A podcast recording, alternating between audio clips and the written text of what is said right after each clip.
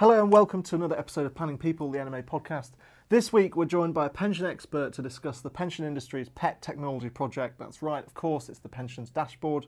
Here to chew the fat with us about that is a familiar face in the pensions world.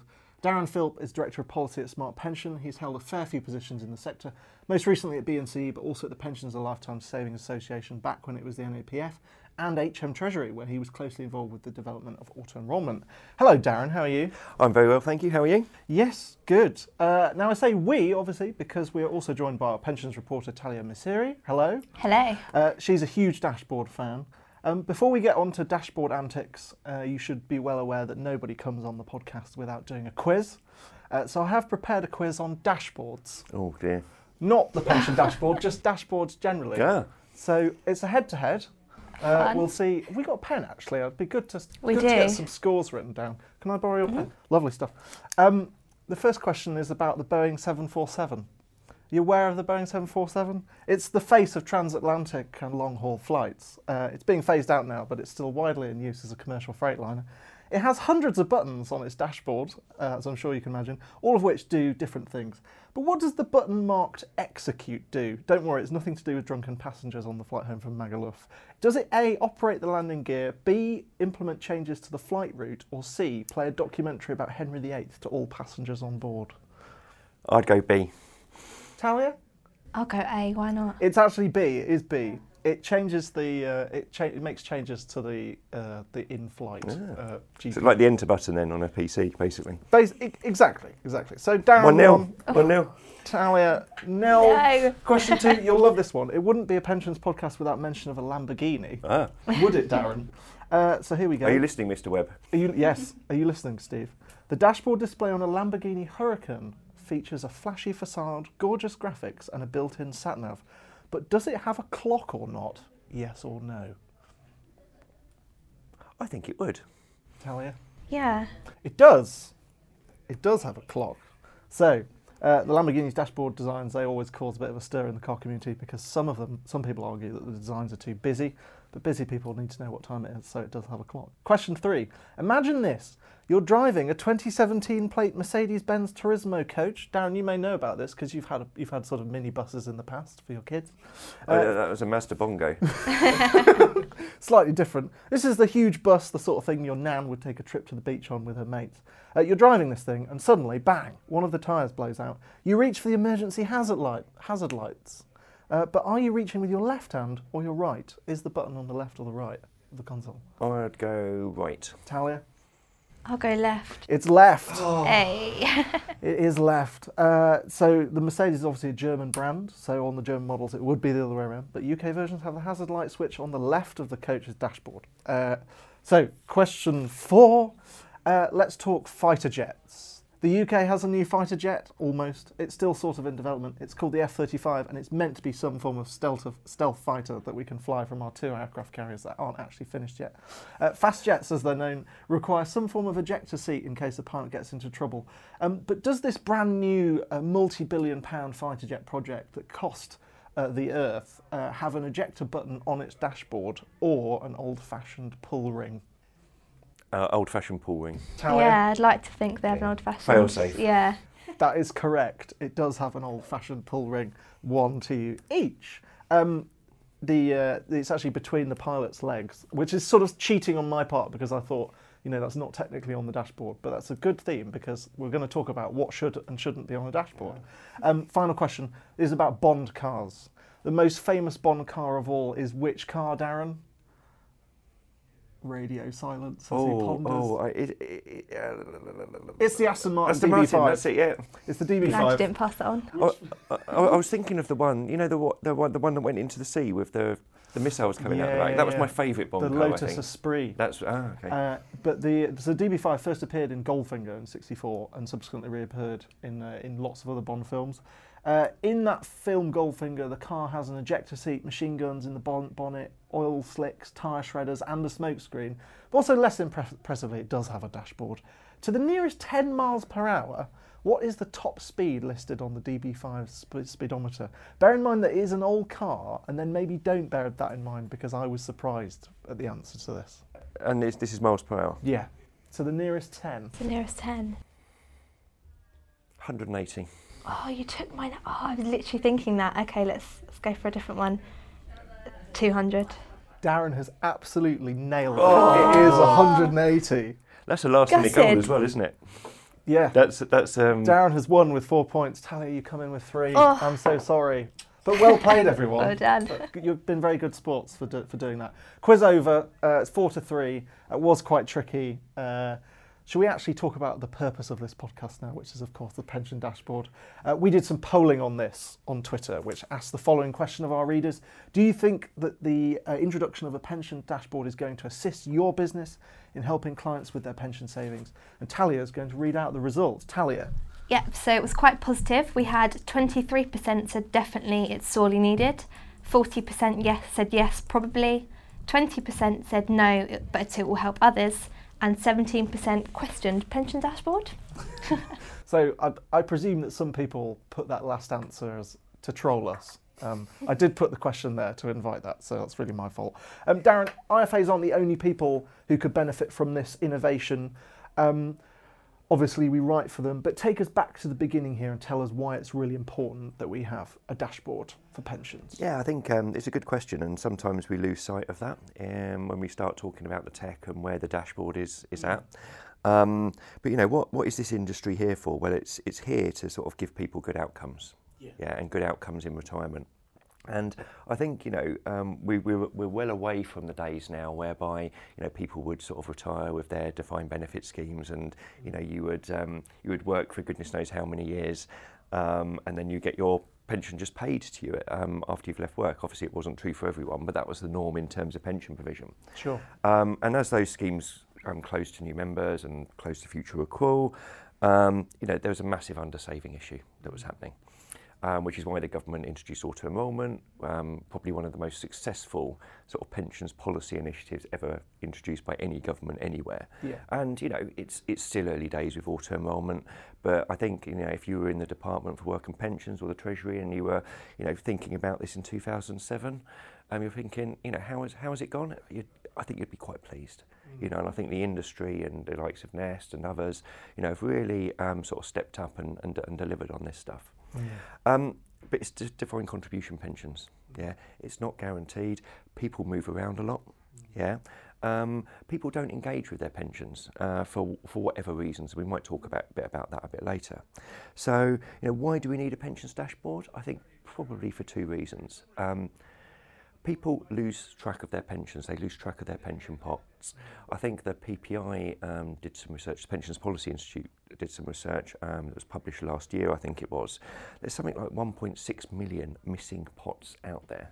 Yeah, 20 billion of assets. That's a monumental amount of money that people could be using, you know, to fund their retirements. And I think that you know, ultimately, you know, if the dashboard does one thing and it reconnects people with their pots and it allows people to find those pots, that's got to be a good thing. So the pension finder aspect of a dashboard is really important. The second bit is, well, we talk a lot about engagement, and I think people's experience of engaging with pensions is blooming frustrating. Yeah, I don't know about you, Ollie, but how often do you look at your pension? Well, you're probably not the best person to answer that one because you're a bit of a geek on these things. Yeah? But you know how take someone like me. I like pensions. Yeah, sure. I've been working in pensions. Join the club, Darren. Get 10 years. Yeah, and you know, how often do I look at my pension? Probably not that often, but when I have done it in the past, there's just been barriers to me getting that information. I think I'm going to look at this, and you're an expert. Yeah, and I call up, and it's like, oh, you have to write to us, or you have to do this, you have to do that, and that moment where I'm interested, it's gone, and I might not think about it, you know, for another year or another few years or whatever. And you know, as you say, you know, I'm half interested in pensions. Just imagine normal people on this. Not that I'm saying myself that I'm not normal, but you know, I'll let others be the judge of that. But you know, you've probably got one or two points at which to engage them. You know, and if you don't give them the information, if you don't make it easy for people, they're just going to switch off. Definitely. You know, and you know, it's no wonder we have problems with sort of financial education and getting people to sort of make decisions and all of that type of stuff, because we put barriers up. And I think one of the beautiful things that the dashboard could do is remove some of those barriers. It won't solve the issues, yeah, but for me, if you sort of get people in touch with their pensions, if you reconnect people with their pensions, and if you make it easy for them just to get some basic information, that's got to be a good thing. Mm. Yeah. Talia and I spoke before this about playing devil's advocate, and so I have a little bit of a thing, it's sort of my whipping horse, Darren, which is about engagement, because I think there is such a thing as too much engagement. And, you know, I'm not going to reveal any sort of political inclinations at this point, but I have a slight concern, if you will, that, I don't know, certain elements within the finance industry more widely, not talking pensions companies, but, you know, other ambitious capitalist types might turn it into a bit of a sort of, a bit of a training platform, something that's a bit too interactive. And I think actually we're also potentially, we're not just dealing with people who want to look at their pensions and have to scratch that itch and become more engaged. We're also dealing with people who are potentially vulnerable. Yeah. So my question to you is, you know, how much is too much engagement? I would say that the right engagement with the right information at the right time, yeah, can deliver, good outcomes. Mm. Wrong engagement, at the wrong time on the basis of wrong information, you're in catastrophe land. Yeah. And I think that, there's two really important aspects to this. First, the power of inertia and the power of defaults, yeah? Which is why we have auto-enrolment, it's why we have default funds, all of this type of stuff, yeah? That's really important because what you're trying to do is behaviourally nudge people into doing the right thing. Now, if they want to do something else, or if they want to build on what they're doing, then we shouldn't stop them. We should facilitate that, either through guided journeys or where your listeners come in.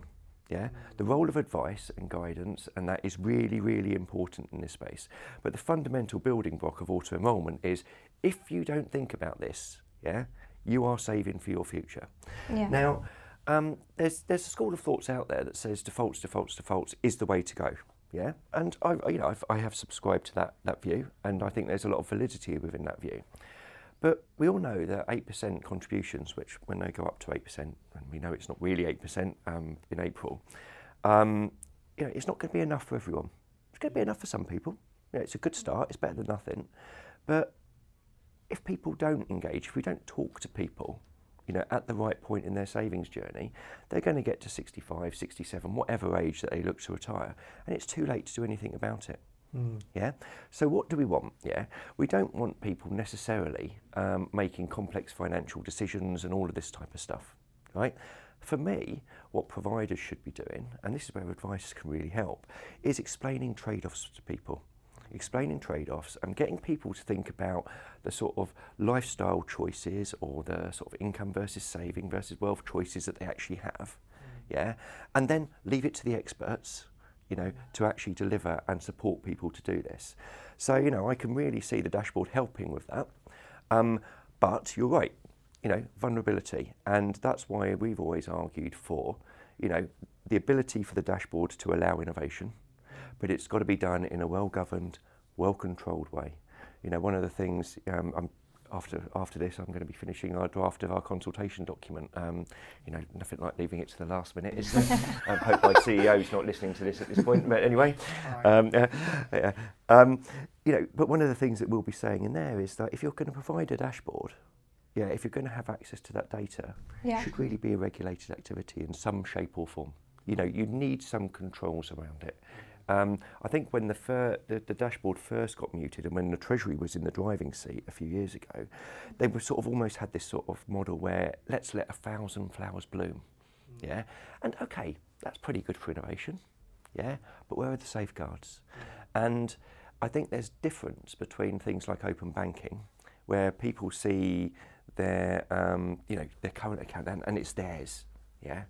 It's close to them, they're transacting with it on a day in, day out basis. You can go to a hole in a wall and get some cash out and all that type of stuff. Mm. People are comfortable with dealing with that.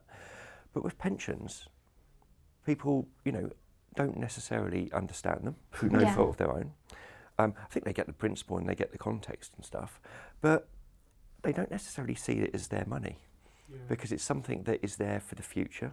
And some of the research I've done previously in a different life, has just sort of demonstrated the disconnect that people have with their pensions. It's almost like they feel it's not their money. Yeah, they're giving it away. Yeah. There's a lack of ownership. Yeah, exactly. And I think that, you know, that's what we need to sort of guard around with the dashboard. Yeah, give people a sense of ownership, reconnect people with their pensions, allow innovation to come off the back of that. In terms of tools, calculators, guided journeys, all of this type of stuff, should be a fantastic tool for advisors. Mm. Yeah? Yeah, take some of the hard work, you know, phoning up all the providers and that out of the journey, allows them to focus on the real value add type stuff. Yeah. But it's got to be done in a controlled way, you know. And the regulators and the DWP and the Single Financial Guidance Body really need to think hard about getting that balance right between protection and allowing that innovation. Mm. Mm-hmm. We've spoken about, you know, ideal outcomes. What we have at the moment is a feasibility study. I've got some questions for you about that, Darren. The study was late. Ministers don't seem to have been entirely united about it, which isn't exactly out of the ordinary, but perhaps some concerns there. Talia, was it excruciating waiting for that feasibility study? Oh, it killed me. I think people got fed up of me, like, pestering them for the day. Sorry, Darren. I speak from experience. Okay. Darren, give us your view on the sort of inside track on the feasibility study. You know, when you read that, were you thinking, this is good, government's done a good job, we're heading in the right direction, this is, you know, I'm happy with this? Yeah, I think when you look at things like this, you always think whether something's glass half full or glass half empty, and I think it's definitely glass half full. You know, I, for one, was quite comfortable with the DWP taking this over from the Treasury, just because I think they have a greater understanding of the pension system and some of the sort of the challenges that there are out there. And so I think that was a good thing. I think it was a thorough job. It built on a lot of work that the industry had done around a feasibility study and research and all this type of stuff. But I think, like you, Ollie, and certainly like Talia, the frustration around why it took so long, you know, was crazy. So, you know, I left my previous company in March, and, you know, basically when I was joining a competitor, they said, right, okay, out you go. So I had 6 months gardening leave, and I was gutted to be going on gardening leave at that time because we were on the cusp of getting the dashboard feasibility study in March. And I was like, oh, you know, I've been waiting for this all my life, and I'm going to be, you know, I'm sunning myself in the back garden. Anyway, I even bought a hammock, yeah, how about that? You know, I came back to work on the 17th of September, you know, I think I probably spoke to you in my first week, and it's like, dashboard feasibility study, we're still waiting for it. Yeah. So, you know, it took a while. And I think, you know, there's a lot going on the political side of things at the moment, to state the bleeding obvious, yeah. But also I think there was a concern in certain circles about, you know, is this going to be another government, a huge government IT build, which potentially equals cock up, yeah. And, you know, that's not what it is at all. But given the sort of stuff that's going on with another area of DWP policy at the moment, sort of universal credit and stuff like that, I think they were quite nervous. In terms of, or some people or some quarters were quite nervous about, you know, this just turning into another government white elephant. So, you know, like a lot of things, it's better to take your time and get it right and come out with some good answers and a good way forward than to rush things. Although, you know, I for one would like to have seen it earlier. You know, I think a lot of the stuff in that report, you know, could have been published before the summer. Yeah. You know, but these things always take time, as I say. And the frustration is that, you know, as an industry, we've been talking about this for a number of years now. You know, the Treasury, when they first got behind this project a few years ago, was like, first dashboards will be up and running in 2019. It's looking a bit tight now, isn't it? Sorry, I just spat out my coffee. Tendering process, though, because this all relates to, you know, the stakeholders. Yeah. You know, it strikes me there's perhaps a bit of self-awareness there from the DWP about its own limitations, capabilities. This all relates to the question of multiple platforms. You know, who's in it, who's doing what, whether there's a single thing or whether there's a, you know, a template that's really adaptable. Defined thing. A defined thing. You know, a defined thing. What's a thing? Well, whether it's pension finder service or multiple dashboards. Yeah, multiple dashboards. What's your view on that? I think what I would do is I think you need to split out the whole question of whether there should be one dashboard or multiple dashboards, and that's one area of debate. And another area of the debate is whether there should be one pensions finder service versus multiple pensions finder services. And where we've got to on that is it certainly makes sense to start with one pensions finder service. Yeah. You need that sort of, you know, I'm not a techie, you need that sort of black box hub in the middle that either providers can bolt into, or integrated service providers can bolt into, and their integrated service providers will be like aggregators for people who don't want to sort of patch into the dashboard infrastructure directly. And it might be the case in the future that it makes sense to have multiple of those. From my position, I don't know actually, because why would you want to build to multiple things as a provider? You know, let's have that one thing in the middle that does the pensions finding aspects of it, and then reconnects people with their pensions, does the ID stuff, and then, you know, you can present the information, you know, in various places elsewhere. Now, the one concern about that will be, you know, that's a powerful position to hold, that sort of central box, and we've heard the government say that you know, they want the industry to build this and run with it and all of that type of stuff. But then it comes down to, I think, what is the governance around that pensions finder service? If they do give it to a private sector company to do, you know, what's the tender process and what's the competition behind that? How do they ensure that they're getting value for money? How do we ensure that we're not creating a sort of virtual monopoly there with all the issues that come off the back of that, like monopoly pricing and all this type of stuff? So I think the control around that central pensions finder service has got to be sort of thought through, and it's got to be quite robust. So that's the sort of finding your pensions or reconnecting people with their pensions bit. Then there's the sort of multiple dashboards. Now, I for one firmly believe that the new guidance body should provide what I've called in the past a public good dashboard. Something plain, something vanilla, something that people can have confidence to go to and just see their basic pensions information. I think that's a must. But we all know that a sort of one size fits all approach doesn't work. People want different things. So, you know, that's why we think that well-regulated, what the government is calling commercial dashboards. I think, you know, commercial versus non-commercial is the wrong distinction here. I think there's a sort of central public good type dashboard, and then there's other dashboards, whether they're commercial or not. The deluxe model. Which allows information to be, you know, provided in a consistent way, but allows as I say, well-governed and well-regulated companies to sort of build on the dashboard data and do other stuff with that data that the person, you know, that the person allows them to do. I think the most important thing within the dashboard model is the consent-based model. You know, like providers should not be you know, able to access, you know, people's data without their consent. You know, that would just be a nonsense. And I think, you know, the consultation document is obviously very clear on that. But also I think that, you know, what providers do if that data is opened up needs to be looked at as well.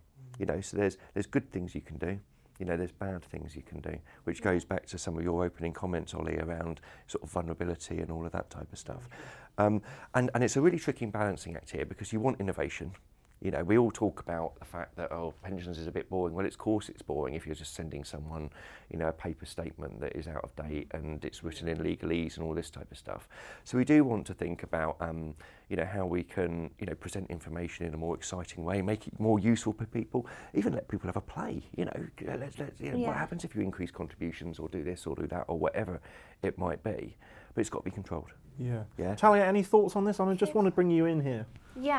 Just with what you were saying with the pension finder service, could the new guidance body not kind of be governing and leading that as well? And I think they could. I think they could. And you know, there's always the sort of what's more efficient, the private sector delivery model, or the public sector, you know, delivery model, and you know, so, or are they both as bad as each other? Well, exactly, you know, and you know, is it?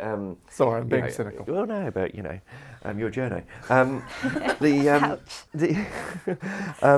So yes, like whether it would have the capability or want to bring in the capability to do it all itself, is a question, and you know, I think that it's the leadership and the governance around it that's important, not necessarily who does the work.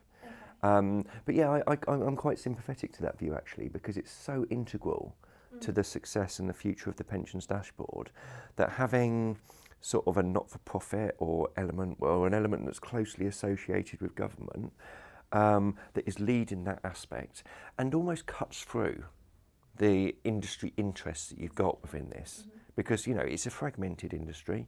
It's an industry that doesn't always see eye to eye.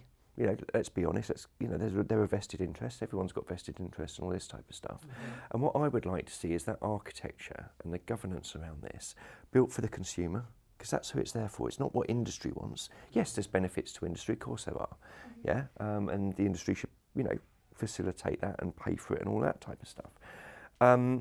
But, you know, let's make sure that, you know, the governance around this is consumer first, and let's have the people leading this focused on delivery, you know, not the sort of pensions industry politics, if I can put it that way. You mentioned money, funding. I don't want to talk too much about your former employer, but in your former role at BNCE, I remember one of the earliest conversations we had was you said that BNCE had offered to stump up the cash for this themselves, you know, to help fund it. So two questions from that. I mean, generally, what's your vision of how this is funded, given how fragmented all of that sort of tendering process can be? And then secondly, you know, is that offer still on the table? I mean, well, you'll have to ask them. So, yeah, a lot of that was about. I think the context of that was sort of kickstarting the work on the dashboard, and ultimately that's already happened, because a number of providers within the industry, and not just providers, other players as well, got together, you know, put some cash in, did the feasibility study, and it was to get some momentum behind that, because there's a sort of cart and horse thing. If you want government to do stuff here, you've got to sort of get the information, the analysis, the evidence base to a certain point before they will take it seriously, you know, and that's what the work led by the ABI actually did, and was quite successful in terms of doing that. Now, was it all inclusive and that? We tried to be.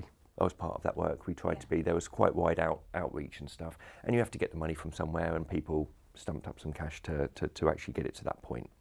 So that's a good thing.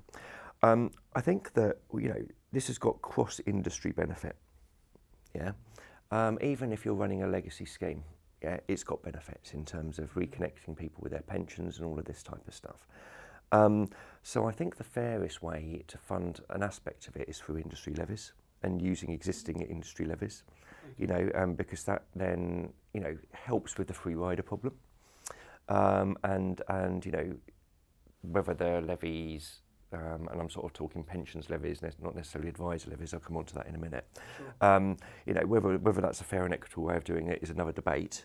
Yeah, but ultimately there is a mechanism there that can be used to do this type of stuff. Yeah. I also think that, you know, those that benefit from the dashboard most should also be making a contribution as well. So, you know, if you're a dashboard provider, then ultimately, yeah, you should be, you're not paying for access to the data, because, you know, it's not the industry's data, it's the members' data. But ultimately, there's got to be some sort of money going somewhere in terms of funding the governance, the IT updates, and all of this type of stuff, and the regulation around it. So, you know, I can almost see a dual funding model coming out of this in terms of, yes, industry pensions levies, it's all about the sort of infrastructure, architecture, all this type of stuff, fair and equitable financing. And then, you know, if various other sectors, whether it be fintech or advisors or whatever, if they're going to be using this dashboard stuff, you know, and running their own dashboards or producing their own dashboards, then, you know, why shouldn't they make a contribution? How interesting. Any thoughts, Talia? No, just wondering if you'd kind of spoken to other people on that, and whether kind of interested parties have kind of been supportive of a levy? Well, no one likes talking about levies, do they? Yeah. Because, you know, it just means... True. You know, because levies always break, as Led Zeppelin once sang. But, so, it's difficult. Yeah, it's difficult. There's going to be costs for providers to patch into the dashboard infrastructure. You know, there's going to be costs for providers, which they're going to have to bet anyway to make sure that their data's up to scratch and all this type of stuff. Whether you have the dashboard or not, you know, is almost irrelevant on the data question, but actually it's a lot more visible to people, a lot quicker. So, you know, I think that if you don't have a levy-based system, what's the alternative? You know, take a lot longer. It will take a lot longer, and you know, I just don't think that you'd have a fair and equitable financing model without it. Now, what that levy model should look like, who knows? Yeah. The splits. Yeah. I think that has to, there needs to be further work on that. And one of the things that we need to know before you can even start thinking about that is like your quantum of costs. What is this thing going to cost? Yeah. Because it's all very well talking hypothetically about different levies and different ways of doing things and stuff, but it sort of makes a bit of a difference whether it's £1 or £1 million, doesn't it? Well, the government put an extra £5 million in right at the last budget. They did. Was that good news for you, or were you thinking, oh... I think it's good news, because actually the thing I took from that was that ultimately that's about integrating the state pension into the pensions dashboard. Yeah. Not only was the government sort of saying, yes, we're going to get the state pension into the dashboard, they were putting their money where their mouth is, and actually stumping up the cash to do the development work and the work that's needed to do that. I don't think that was necessarily a big funding commitment for the dashboard per se, because they've been quite clear that it needs to be industry funded, but at least they're doing a bit of the heavy lifting when it comes to some of the data that they will need to provide to make this work. And I for one really think that you need state pension data on there. Yeah. It's for a lot of people it will be the biggest chunk of income they have. Yeah. Yes, we've got quite a good sort of system for finding out your state pension data at the moment. I don't know if you've looked at Ollie or Talia, but yeah. I've been on there. It's all right. It works. Yeah. But you need. Pretty sad when I saw the results of it. You're going to be poor. Well, Do you know what you need? I've got plenty of time. You need a good advisor to make up whatever shortfalls I may or may not have. But I'm doubtful as to whether I'll get state pension. But that's by the by. That's very interesting. Do you think though that the government really are pulling their weight? Because I think this whole pushing it onto the industry, a lot of people I've spoken to suggest that they are kind of shying away from integrating the state pension, and they're kind of trying to delay that as much as they can. Yeah, so a lot of this is about HMRC actually, because a lot of it's HMRC systems as well as DWP systems, and they've got quite a lot going on at the moment thinking about future of customs and border control and all that, the excise duties and all this type of stuff. Really? What's going on there? Breaking news there, Ollie. Exclusive. I need to read the news. You read the consultation document and it is a bit disappointing what it says on the state pension. Okay. In the sense of, it talks about, the ambition is to have it there, but maybe at the start it will be just a link to the data feed and stuff like that. And I think that, the dashboard, and we might talk about coverage and all of that type of stuff in a moment and that, but the dashboard is only going to be as useful to people as the data and the information that's on it. And I don't think that the UK population is sort of crying out for a pensions dashboard, shock horror, at this point. I don't think it's at the top of their list of things that they want to see done. However, in some of the research that's been done previously, when people have been talked through the concept of the dashboard, they like it, and they understand it will take some time to get the data on there, and to get it all singing, all dancing, all this type of stuff. But it's almost like once you've been introduced to something, you create the expectation. Yes, we have their goodwill at the moment. And I think that ultimately, that's why rollout and coverage are such crucial factors on some of this stuff. And when it comes to rollout, I think, look, split it in two. Yeah, think about it in two ways. It'll be a huge benefit to people to have the pensions finder aspect. Okay, so let's get everybody patched into that from day one. Yeah, and I mean DB schemes and stuff like that as well on that, because actually you're not asking for real-time feeds or anything like that. You're just asking for an historical data. It's historical. It's like has Ollie got a pension with this company? Yeah. And obviously the relevant ID and verification and all of this type of stuff. Yeah. That you do your pensions find a bit, and it comes back and say, yes, Ollie, you had a pension with X company. And even if it says, you can contact them here to get more details, at least you found that pension. Yeah, so it's reconnected you. So that's incredibly powerful. And one of the things I'd quite like to see is almost that there from launch. Yeah. Because in a way it's like, have you got a pension, yes or no? Yeah. And then I think also at that time, it'd be great to have the state pensions data on there from the start. I doubt it will be. I think then you can sort of have the more modern DC schemes, that are patched in. you know, and it's not just auto enrolment schemes, and you know, different providers will have different thick hoops that they will have to jump through to actually be able to patch into the dashboard infrastructure. People say, well, what the costs and benefit, or what are the costs of doing that, how long it will take? Well, you know, how long's a piece of string? Until you know what the design architecture actually is and what you're actually building to, you can't estimate time or cost and stuff. Yeah. Which has killed off my next question. Sorry. But you know, but if you use a modern sort of open architecture system, if you have APIs and you have well documented APIs, yeah, and it's very clear, then actually you should be able to build that to that quite quickly. Yeah. So, you know, at Smart Pension, where I am now, you know, we did some sort of broad estimations of what it would take, yeah, with a number of assumptions in terms of, yes, this is clear, yes, this is done with industry best practice in mind, all this type of stuff. And we thought it would take us about a month to actually sort of build the code to patch into the dashboard from start to finish. That's not too bad. Which is great. Yeah. Like, obviously we need to know what it is, and it depends on what other business priorities we have and all of that type of stuff. So, you know, it would be high up the list, I'd imagine, but it wouldn't necessarily be top of the list. But, you know, it's doable, and it's doable relatively quickly. But that's because the way we've developed our infrastructure allows us to do that very quickly. Yeah. Yeah. And we've done it before, linking into TPR feeds and auto enrolment and staging dates and all that type of stuff. But it will be different for different people. Yeah, and you know, they might have to create the APIs or the tunnels and that need to work and all that type of stuff. Yeah.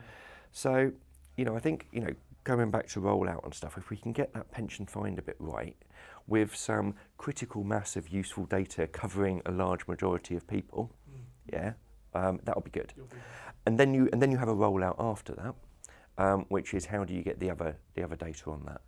And I think that it almost, you know, people making decisions, well, not almost at all, actually, definitely, people making decisions on the basis of partial information is probably more dangerous than them not making the decision, or, you know, not engaging and all that type of stuff. So I think you need to be very clear on the dashboard, what it is covering and what it isn't, and where potential gaps might be.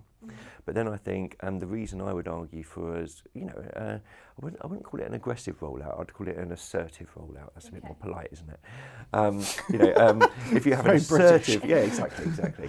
If you have an assertive rollout for this, you know, 2 to 3 years, something like that. How long is it going to be? Then you can manage expectations, and it becomes useful to people. I think, you know, one of the things I would also like to challenge when it comes to this stuff is that, you know, we're in the modern world. Yeah, customer is king. Yeah, if a provider or if a scheme can't integrate into a dashboard, yeah, you know, you've got to ask why. Yeah. And okay, there might be a transition period to go through, but you know, in other industries, and I think I put this at the end of our you know, the customers just wouldn't accept some of the excuses that we come up with in the pensions industry. And yes, there's legacy. Yes, you know, stuff costs money and all of that type of stuff, but for me this is about modernising and raising standards across the industry generally. You know, we shouldn't really be running from pensions from a cardboard box, you know, in the 21st century. That's quite interesting. We have a couple more things to get through, which I'm keen to discuss. I mean, we spoke about time, you know, time scales. There is a new phrase on the block coined by Tom Selby, which is ASAPTA. As soon as parliamentary time allows. Yeah. Very quickly, Darren, what is, you know, realistically, what is the time frame on this? Don't know. So there are aspects where you need legislation to make this work. Sure. Okay, but that doesn't necessarily prevent you from cracking on with it now. So the most important thing from a legislative point of view, I would argue, is the compulsion. Yeah. Yeah. So, you know, every business will do its cost-benefit analysis about whether it needs to patch into a dashboard and all this type of stuff. And without compulsion, you'll get patchy coverage. Yeah. Okay. And I think that's the key thing that you need the legislative framework for. Is that a political hurdle for the current government? Is that a bit difficult to sell? I don't think it's their number one priority at the moment. Sure. You know, I'm just speaking in terms of the philosophy of, you know, what the Tories are all about. I don't think so actually, because I think there's quite a lot of widespread support for the pensions dashboard among MPs and parliamentarians. Yeah. I think, you know, the DWP have come out and said, you know, they will legislate for compulsion. Yeah, there's a couple of ifs and buts within that, you know, as long as the industry has a governance model that works and all of this type of stuff, and you know, should it be the industry that's creating the governance model? Chicken and egg. You know, that's why I think there's a clear role for the new guidance body in terms of leading that and doing that, going back to what we were talking about earlier. You hear the pensions minister speak, and he's, you know, they're certainly putting in, bids for a pensions bill, you know, when time allows, and I think that goes to the heart of your question. Final one, apparently. And you know, according to the DWP, a lot of that's already well under progress and stuff like that. So, you know, I, to be totally honest with you, Ollie, who knows? And I think a lot of it will depend on, you know, what happens politically over the next sort of few months or so. I think another pensions bill is needed. You know, you need it for the dashboard, you need it for CDC, you need it for this sort of DB consolidation and super funds and all of that type of stuff. And you know, I for one will be pressing the DWP as part of that pensions bill, if it actually does come to light, to actually start thinking about, okay, what else needs to be done? There's a bit of unfinished business still around auto enrolment. Excuse me. You know, like, do we need band earnings now? You know, the government's already said it's going to get rid of them, but by the mid-2020s, come on, let's be a bit more ambitious than that. Yeah. You know, that's not that hard to do. Yeah, you know, could we, start auto-enrolment contributions from 18, which was a key conclusion of its review into auto-enrolment? Yeah, we could probably start that sooner rather than later. Yeah. You know, so there's a few things like that that I'd like to see to as a commitment. You know, it's all very well doing a review, then implementing the conclusions, I don't know, in 10, 15 years' time or whatever. You know, if you've got a bill, think about it now. The other thing I'd like them to sort of think about, Ollie, is small pots. You know, small pots is the blight of the pensions industry. You know, like, people sometimes opt out late, or they decide that they don't want to contribute after they've finished their opt-out window and all of that type of stuff, and they can be left with, you know, £2.50 in their pension pot. You know, that is uneconomic for the provider to provide. It's totally pointless and gives the consumer a really bad experience with their pension. So is there a way that we can deal with the micro pot issue? I think a dashboard will help consolidate small pots and all of that type of stuff. But I'm talking sort of pots below 100 quid, 150 quid or whatever it might be, whereby just to clear up, because you know, ultimately we're all paying multiple levies to the government, each managing all these different pots and stuff, and it's not a good customer experience. So, you know, I think you need some auto consolidation mechanism using the dashboard infrastructure that if you've got less than, let's say for the sake of argument, 100 quid in your pot, then actually it automatically gets diverted to your current active provider. And I think you can do that now because you've got Master Trust authorisation, so a lot of the concerns that people had with Potfolder's member when that was proposed before sort of fall away in terms of the scheme quality, and you've got the charge cap and things like that, so that obviously sort of helps in that instance. Or, you know, if you can't have some form of auto consolidation, that if it's below 100 quid, just let them have the money back. You know, it just feels sort of inefficient and a really poor customer experience where, you know, to have people with very, very small pots out there. Talia, you've noted that there may be another potential disruptor / area of discussion that could delay the dashboard. Tell us about that. Indeed. So I've been hearing a lot about the whole open pensions debate and kind of APIs versus the dashboard. So to kind of start, what is your definition? What do you see as the real definition of open pensions? So I think there's quite a lot of confusion on this. Because, and I don't think, like, you know, people bandy the phrase API about sort of left, right and centre, and actually that's just an IT mechanism for creating hooks, basically, you know, and there's nothing special about it. You find it, they're used everywhere, you know. If you've got a smartphone, you're probably plugged, you know, there's an API involved somewhere in the mix. And I think when people say open pensions, they think open banking. Okay. And there's a lot that the pensions industry can learn from open banking. But it's different, right? So you probably, well, for a start, you're not auto-enrolled into a bank account, okay? Sadly. Or you're not just put into a bank account when you start work, you know, or whatever it might be, You probably know what your current account is that you've got. Sadly. Yeah, yeah. You might not be happy with it, yeah, or you're happy with the amount in it. But you know that, right? So you don't necessarily. So what you have with open banking is you go on to an aggregator app or whatever, and you can say, right, okay, yes, I want to sort of have everything on my open banking. I'm going to point, at Barclays or HSBC, other brands are available, and all this type of stuff. And you can pull the data, but you're telling it to do that. You're doing the finding for. The thing with pensions, and the key thing about the pensions dashboard is the key element is the pensions finder service, which means that from an open banking point, that's the key difference between open banking and open pensions. So the way I would define open pensions is that once people have found their pensions, they should be able to do what they want with that data. They have that right. Yeah. So whether you've got multiple dashboards or single dashboards or whatever, it doesn't really matter, because ultimately I can just press print and hand it to an advisor or hand it to whoever, and they've got all my details there. Yeah. Yeah. So you've got open pensions anyway. It's my data. I can share it. Yeah? Yeah. You speak to advisors sometimes, and they're like, "Well, we already do a lot of the stuff on the dashboard already." Yeah. So they will do the pensions finding bit, and they will present it all to the client and all this type of stuff. What the pensions dashboard is upscaling this and making it sort of mass market. I think then, I was always on the fence. Well, not on the fence. I was always more of a supporter of a single pensions dashboard when this first started Muted. But then someone sort of explained to me about sort of screen scraping and all of that type of stuff.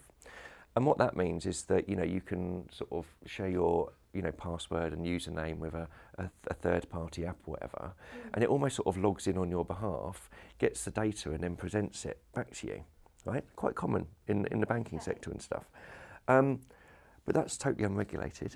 You're giving up your bank password. You can't, it's difficult to switch off all of this type of stuff. So that's why I think multiple dashboards, and allowing well-regulated, well-governed entities, it might be providers, it might be advisors, it might be fintech, or whatever, with those caveats to access that, creates a better consumer protection regime than if you just have one dashboard where actually screen scrapers can then go in, mine the data, and then something's being done with it over here.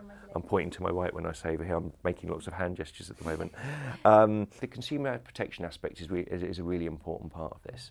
And I think, done in a sensible way, get the governance right, get the regulation right, and the case for multiple dashboards, I think, is quite a strong one now. Definitely. We're going to go to some reader views, but just before we do that, Talia, any sort of further final thoughts, questions, concerns, anywhere you want to probe a little bit further? Just a bit more in terms of the protections and governance then. So there's a lot of mention of kind of fintechs trying to build their own APIs. Is there a danger without that governance then that they can kind of produce their own dashboards in a sense, and then? Yeah, so it does come down to governance and regulation. Yeah. You have your central dashboard, and you have to sort of switch the API on, or the central bit on, to be able to share that data. So that's where the key governance is. So I could build the Philp dashboard. Wow, I can see that now. Oh, it's brilliant! I tell you, and yes, I can point my API at the dashboard API, for example, but I can't get anything from it unless it's switched on. Yeah. Yeah. Okay. So that's where the governance and control really comes from there. And people would misspell the name. They would. You'd get emails about the Philip dashboard. The Philip dashboard, yeah. So that's what we mean by governance and protections and controls. So it's not as if anyone can just sort of build a dashboard and then hook in. Yeah, you need to meet certain quality criteria and governance standards and security standards and all of this type of stuff before you're allowed access to that API, or before that API is opened up to you. And then remember as well, a key driver behind the dashboard, or a key safeguard behind the dashboard, is individual consent, which is obviously another check and balance. Just because you're hooked into a dashboard doesn't mean, say, you can see people's data or get access to people's data. The consent and the identity verification is a really important part of the whole sort of security infrastructure. Okay, we're going to go to some reader views from our Twitter poll. Darren Cook, Director at Red Circle Financial Planning, says, I think the dashboard will be largely ignored by everyone, as it won't list half of what it needs to be of use of anyone. Darren goes on to say that the dashboard needs to include all providers, all pensions, including legacy stuff and SIPs, state pension, and preferably all DB, past and present. So basically the impossible, he says. Always good to have optimistic input on that. Simon Harrington, who's a senior public policy guy at PIMFA, I think you might know Simon. That's an IFA trade body, says it'll be largely ignored by most, but doesn't mean it shouldn't be there. Our membership think it will cut down on admin, so we're happy. And someone called Bino has also chipped in to say that he is beginning to think that pension dashboards are just science fiction propagated by those who've had their brains affected by listening to those bridge doors on the USS Enterprise. Now, I'm not sure what he's referring to there. Heartbreaking. But it's, indeed, it seems to be something to do with Star Trek. A wacky note on which to end, perhaps, but I'm afraid we are all out of time. My thanks to Darren for joining us. You've been a great sport. Good to see you again. Thank you for coming. No worries. Thank you for having me. And thanks, obviously, to Talia for being with us. Thank you. If you've got a view, opinion, or simply want to send a shouty email to the news desk, then do get in touch on Twitter or via email at news@citywire.co.uk. We do read all your comments. And of course, if you like what we do with this podcast, please do subscribe and leave us a lovely review. Join us again next time, but until then, it's thanks and goodbye.